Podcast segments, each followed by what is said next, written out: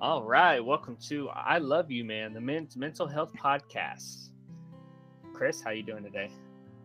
Good, good. Good. It's been a, it's been an exciting few weeks.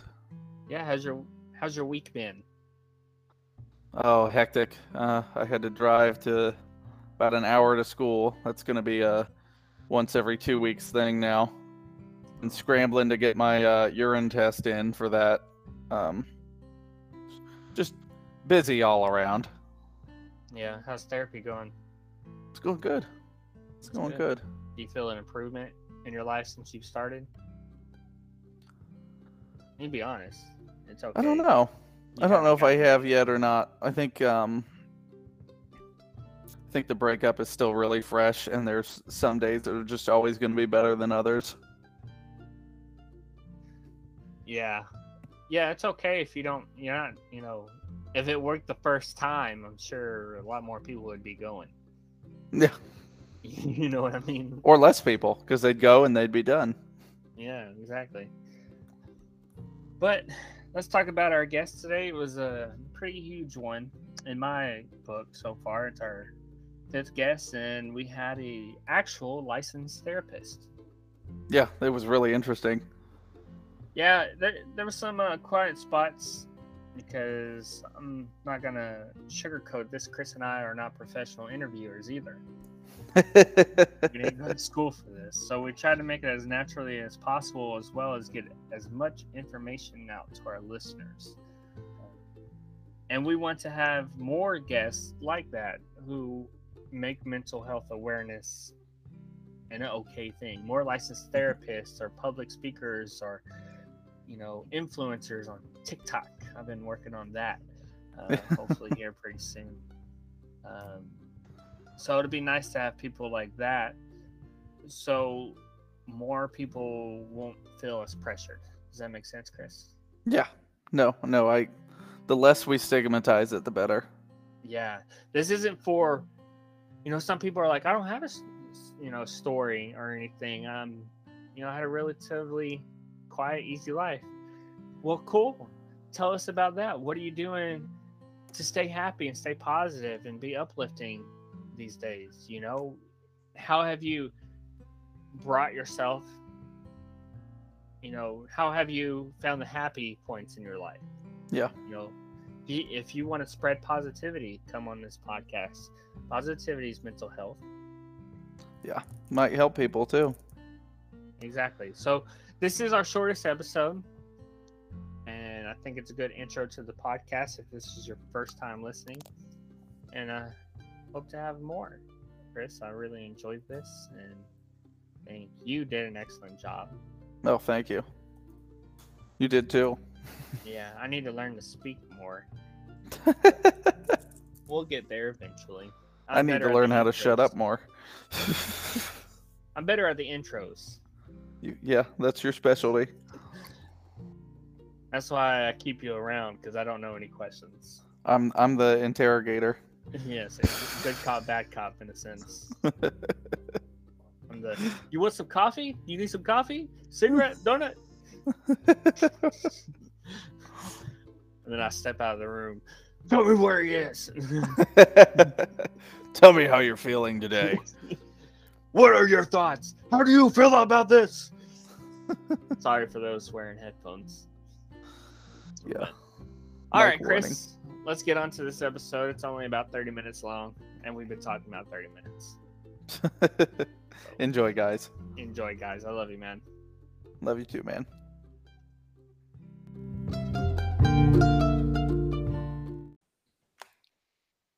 All right, welcome to I Love You Man, the men's mental health podcast. We have Nathan here and Chris.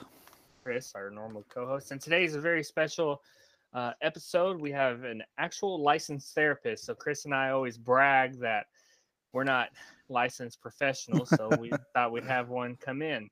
Uh, she goes by the name of Nicole. Miss Nicole, will you enter or uh, tell us about yourself? Okay. Well, first of all, thanks for letting me be a part of this. Um, the work that you're doing is so admirable and much needed. Um, so it's a privilege for me to to get to come and talk with you. So Um, so I'm a licensed clinical social worker. So I did my bachelor's degree in social work, my master's degree in social work, and then I went back and did the, uh, I think it was like 3,000 and something hours of clinical work to be able to take the licensing exam for that to be um, to be a therapist. So Wow, that's uh, pretty impressive. So, I guess uh, a big question, you know, to kind of start out, what made you want to do this kind of stuff? Like putting all this work in isn't feel like something had to influence you. Does that make sense? Yeah, yeah. So I've always um, had a love, I think, just in general for people, and uh, especially people that come from hard places, you know, and have always wanted to just be able to give people a place where they could feel seen and heard and validated. And so that I think that was why I was initially drawn to social work. And then as my career evolved, then I wanted to do the one on one therapy with individuals. Well, that's good. Um, and it, it's taken you a a long long way. So what kind of what kind of I apologize again. You know, this is our first real guest, and we're we're not licensed interviewers either. So this is all new to us as well. Uh, so this may be a little choppy, and I apologize. Um, so, what kind of people like? Is there a specific, um, I guess, group of people that need therapy? Audience. Do you, yeah. Do you recommend it to everyone, or um, I think everybody could benefit from therapy at some point or another, myself included, because, you know, we all just need a place where we can feel safe to uh, just unload some things and talk some things through. And so, even if it's not an official mental health chronic condition like a major depressive disorder, like we all come into situations in life that we need an unbiased perspective on, or someone um, who I guess per se doesn't have any skin in the game that we can just talk to. Now, speaking of unbiased, Nicole, if you were to seek out therapy for yourself, you wouldn't go to a colleague. You would probably go to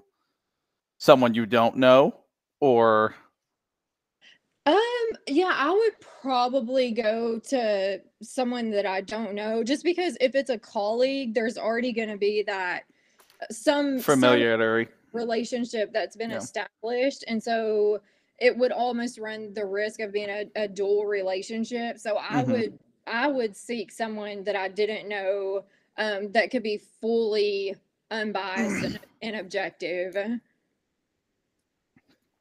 so this is kind of a side question, but I've always wanted to know this. Okay, Uh, is there anything seeing therapy on TV is what everyone knows and thinks of therapy? As a therapist, when you see that kind of stuff on TV, do you ever criticize and be like, "That's not how it is," you know, it's not like this, or you know, like that? well, I think most people have the idea in their head that you go into a therapist office and lay down on a couch and then they're going to psychoanalyze your entire childhood. And it is definitely not like that at all. Uh, now, there may be some therapists that that is their approach, but from my experience and most of the therapists that I work with, that is not the case. It is definitely more um personal and the individual that's coming in and seeking therapy like that's your therapy. And so you we're there to help but you're the you're the driver i guess per se of the therapy. And it's it's definitely not as scary or as intense as television sometimes makes it out to be. Yeah, and I think that's what pushes a lot of people away, especially when I tell them I'm in therapy. When you hear that word therapy, it just triggers a sense that that's all you know from TV and entertainment, you know, just sitting on that couch. I think people are afraid they're going to get walk away with some sort of diagnosis or you know, And be like, oh, I everybody already hates know I'm labels. crazy. I already Mhm. know I'm crazy. If I go to someone and they tell me I'm crazy, you know, what's that going to do? Like when I go to therapy, I don't feel crazy. I feel relieved, you know?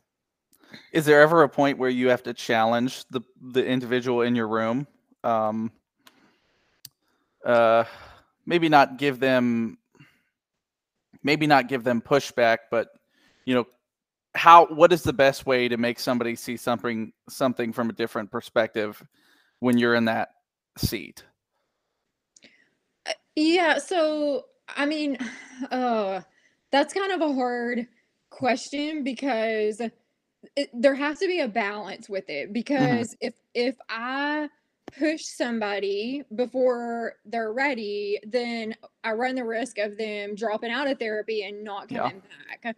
Um, but if I recognize that somebody is avoiding something that really needs to be addressed, then I'm going to bring that to their attention and say, you know, it, it feels to me or it seems to me like you might be avoiding something very important that we really hmm need to dig into. Would you be open to having a deeper conversation about that?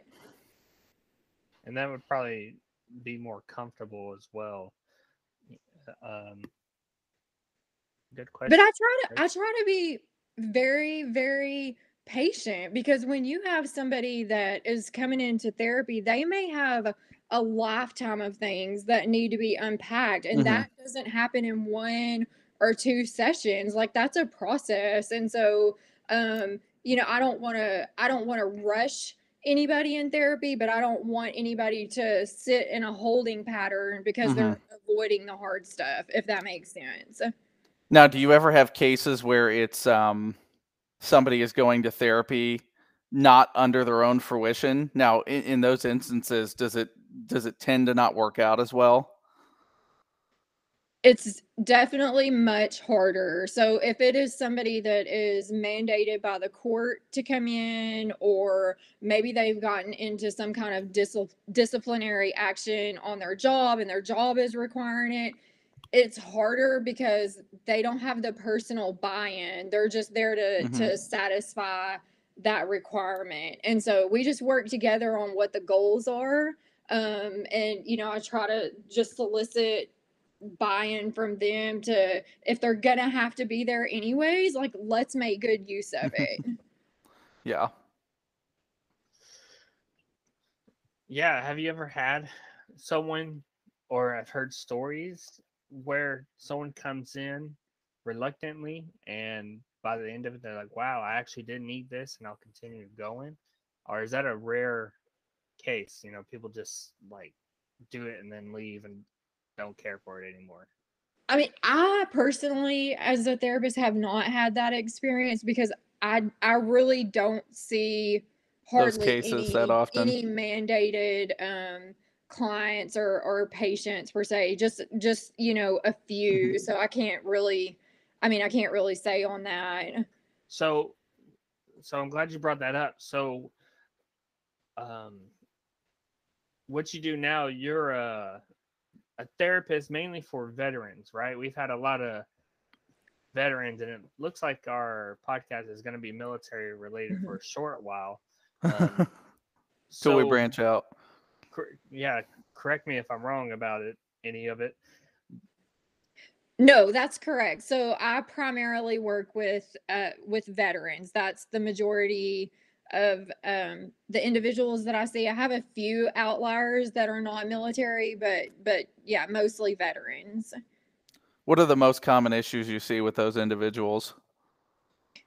With the veterans, Yes. Well, I wouldn't say common, but like when you think of veterans and mental health, I think the stigmatism is PTSD, war, Yeah. and all that kind of stuff. Do you see others who haven't been through that? Like, and, you know, I had talked about on my episode, um, a lot of it comes from mental abuse. Is that is that common in the military from some of the people that you've talked to? uh so so let me kind of answer that in parts, I guess. So Yeah. I do see a lot of veterans who have um, post traumatic stress disorder or PTSD. I see a lot of veterans who have um, major depressive disorder, anxiety. Um, but I mean, before they were in the military, they had a history. And so it's not uncommon for veterans to come in and the the what's at the surface looks like it's from military from combat military experience but then when we start talking there's been a childhood of abuse or um, instability and so hmm. So it all kind of starts to unfold as we move forward but it's a variety of different things and and one of the biggest things that i see with veterans is really not even um, a diagnosis in particular. It's the struggles with transitioning from military service mm-hmm. to civilian life and adjusting to the culture because military culture is totally different oh, yeah. than civilian culture. So we do absolutely. a lot of work on that. Yeah, absolutely. I know that was one of my uh my biggest struggles still now, to this day. I don't know about reserves, but oh, they still like to pretend that they were uh they were you know, GI Joes. Yeah. So do you feel um I don't know how many women you work with, but do you feel like in general you take a different approach with men as opposed to women? Oh, that's a good question. Um I ooh maybe uh, it's really individualistic, mm-hmm. you know? And so if I have a male veteran who comes in and they respond to very direct, succinct communication, then that's how I have to communicate with them in a therapy session because that's mm-hmm. what they respond to. And that might not necessarily be the case with another male veteran or a female that I'm seeing. And so I really have to to gauge the individual person. But great question. So is that something you have to do a lot? You have to um you have to match the energy level of your the client that's in there at the time. You you have to give succinct emotion in in regards to what they're giving you. Like if they're angry, maybe not be angry back, but it's okay for you to like raise your voice a little bit and, you know, kind of just share that moment with them. Yes. And, and, everybody communicates differently and responds to different types of communication. And so once I figure that out, then that definitely helps me as the therapist to know what that person is going to respond to. So someone who is struggling with mental health and hasn't considered therapy before, what do you think are some good steps or have considered therapy but are hesitant to go? What do you think is a good step to kind of get them in that right direction for people who are listening who have thought about therapy and are too scared and want to try, I guess, mental health on their own to prepare to get help? Does that make sense? like what kind of steps would you recommend? How do you get them in the door? How do you get them into the seat across from you? Or how can they mentally prepare themselves to be in the seat across from you? Well, I would I mean, I would just tell people not to be afraid of it because all of the therapists that I know, they are therapists because they love people. They have mm-hmm. a genuine interest in helping people and and helping people move through whatever has them in a holding pattern towards becoming their their best self and so i just don't be afraid of it and don't feel like if you go into a session with a therapist and you recognize that they're it's not a good match that you don't have a good connection with them that you have to stay like yeah stay with it until you find somebody that you connect with and you can build that therapeutic relationship with. I mean, this may be a bit of a crude analogy, but like uh, it's like what I do with my kids, Nate. We love roller coasters, but you know, sometimes they're scared doing it at first. So it's like, well, look, if you like it, you can ride this ride every time we come back. And if you don't, you don't ever have to do it again. Right. So if someone went to therapy and didn't like their therapist, how do you go about that? I'm sure it would cause a lot of anxiety in the patient.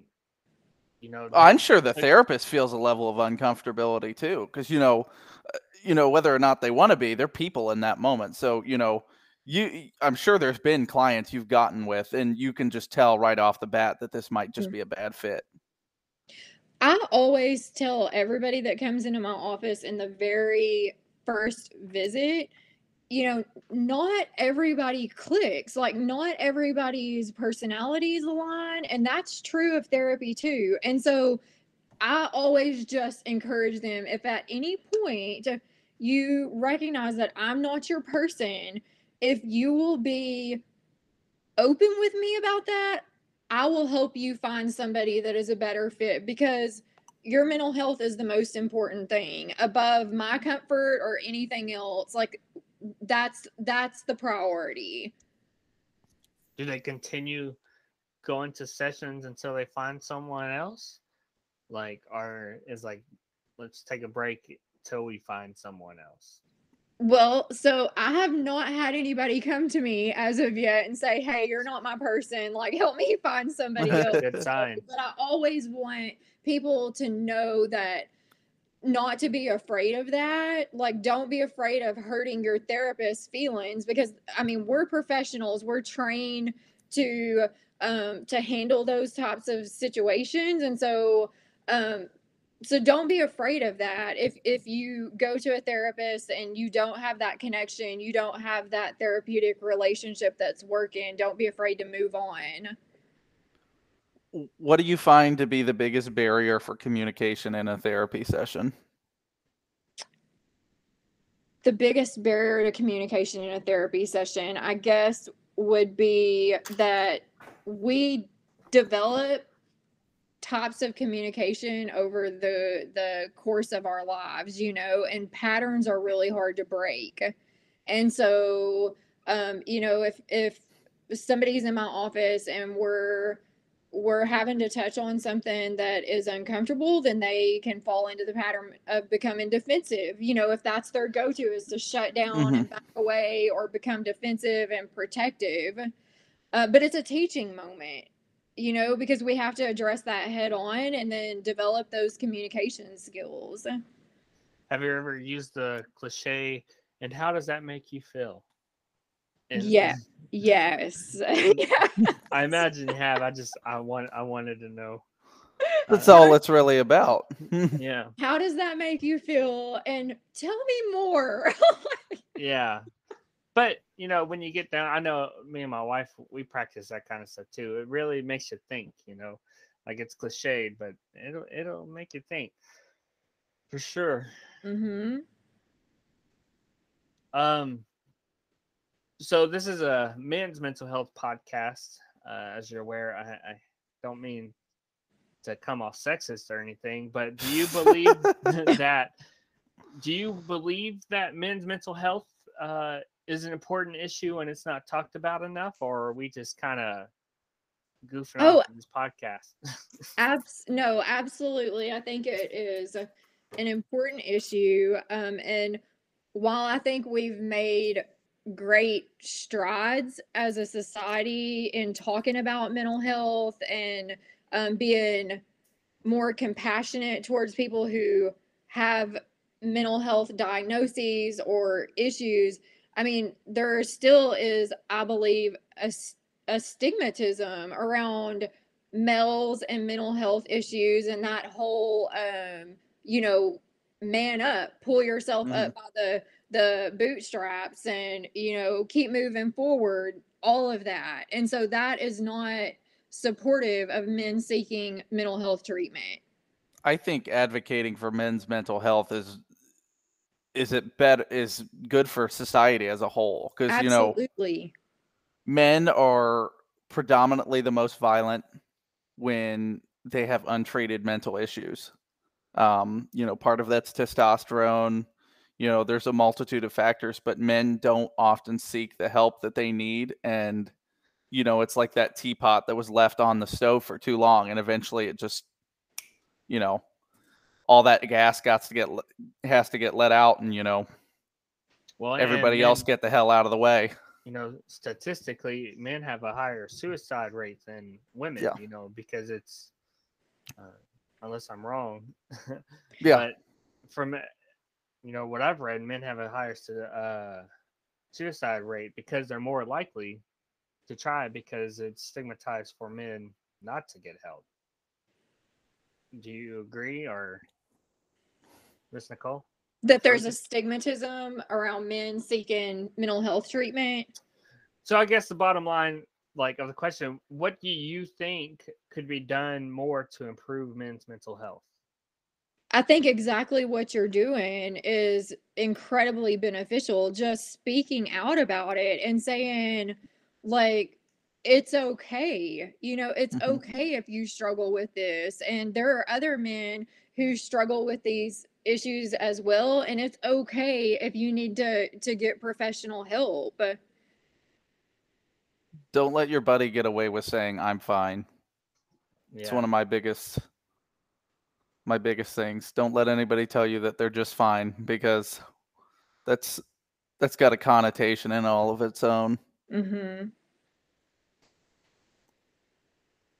Well, do you have any questions for us, Miss Nicole? I know we've been asking all the questions, but uh, No, I can't I can't think of anything. Again, like I'm just, you know, honored that you allowed me to be a part of this and um I hope that it reaches, you know, as many men as possible because the message that you're putting out there is is so needed. So I wish you both the the best of luck as you journey on with this podcast and I'm looking forward to hearing what you put out in the future. Thank you. thank you. It's much appreciated.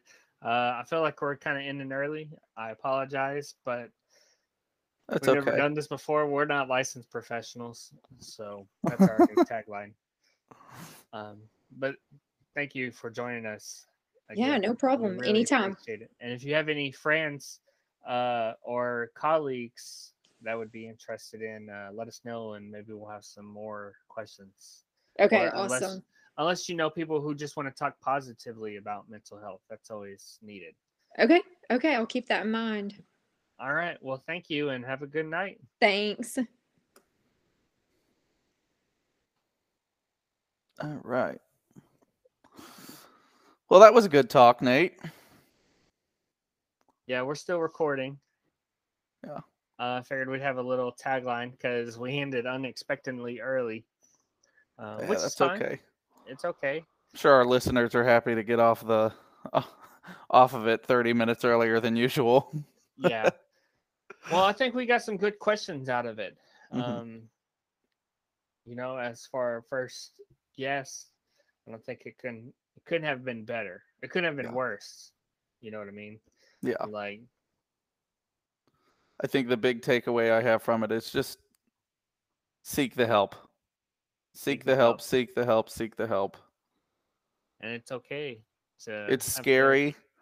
It's scary to make that first step, but if you do, you will be appreciate you'll be appreciative that you did. Yes, very. And I'm guessing this is our fifth episode. I, I'm giving it till 50 till we're really good at this. I'm giving it till 50. I'm gonna set this on the. I'm gonna set us up top. And if you're listening and you need, uh, or you want to tell your story or just spread mental health awareness, uh, feel free to email us at I love you man pod at gmail.com. That's I love you man pod at gmail.com. And Chris, uh, well, I love you, man. I love you too, man.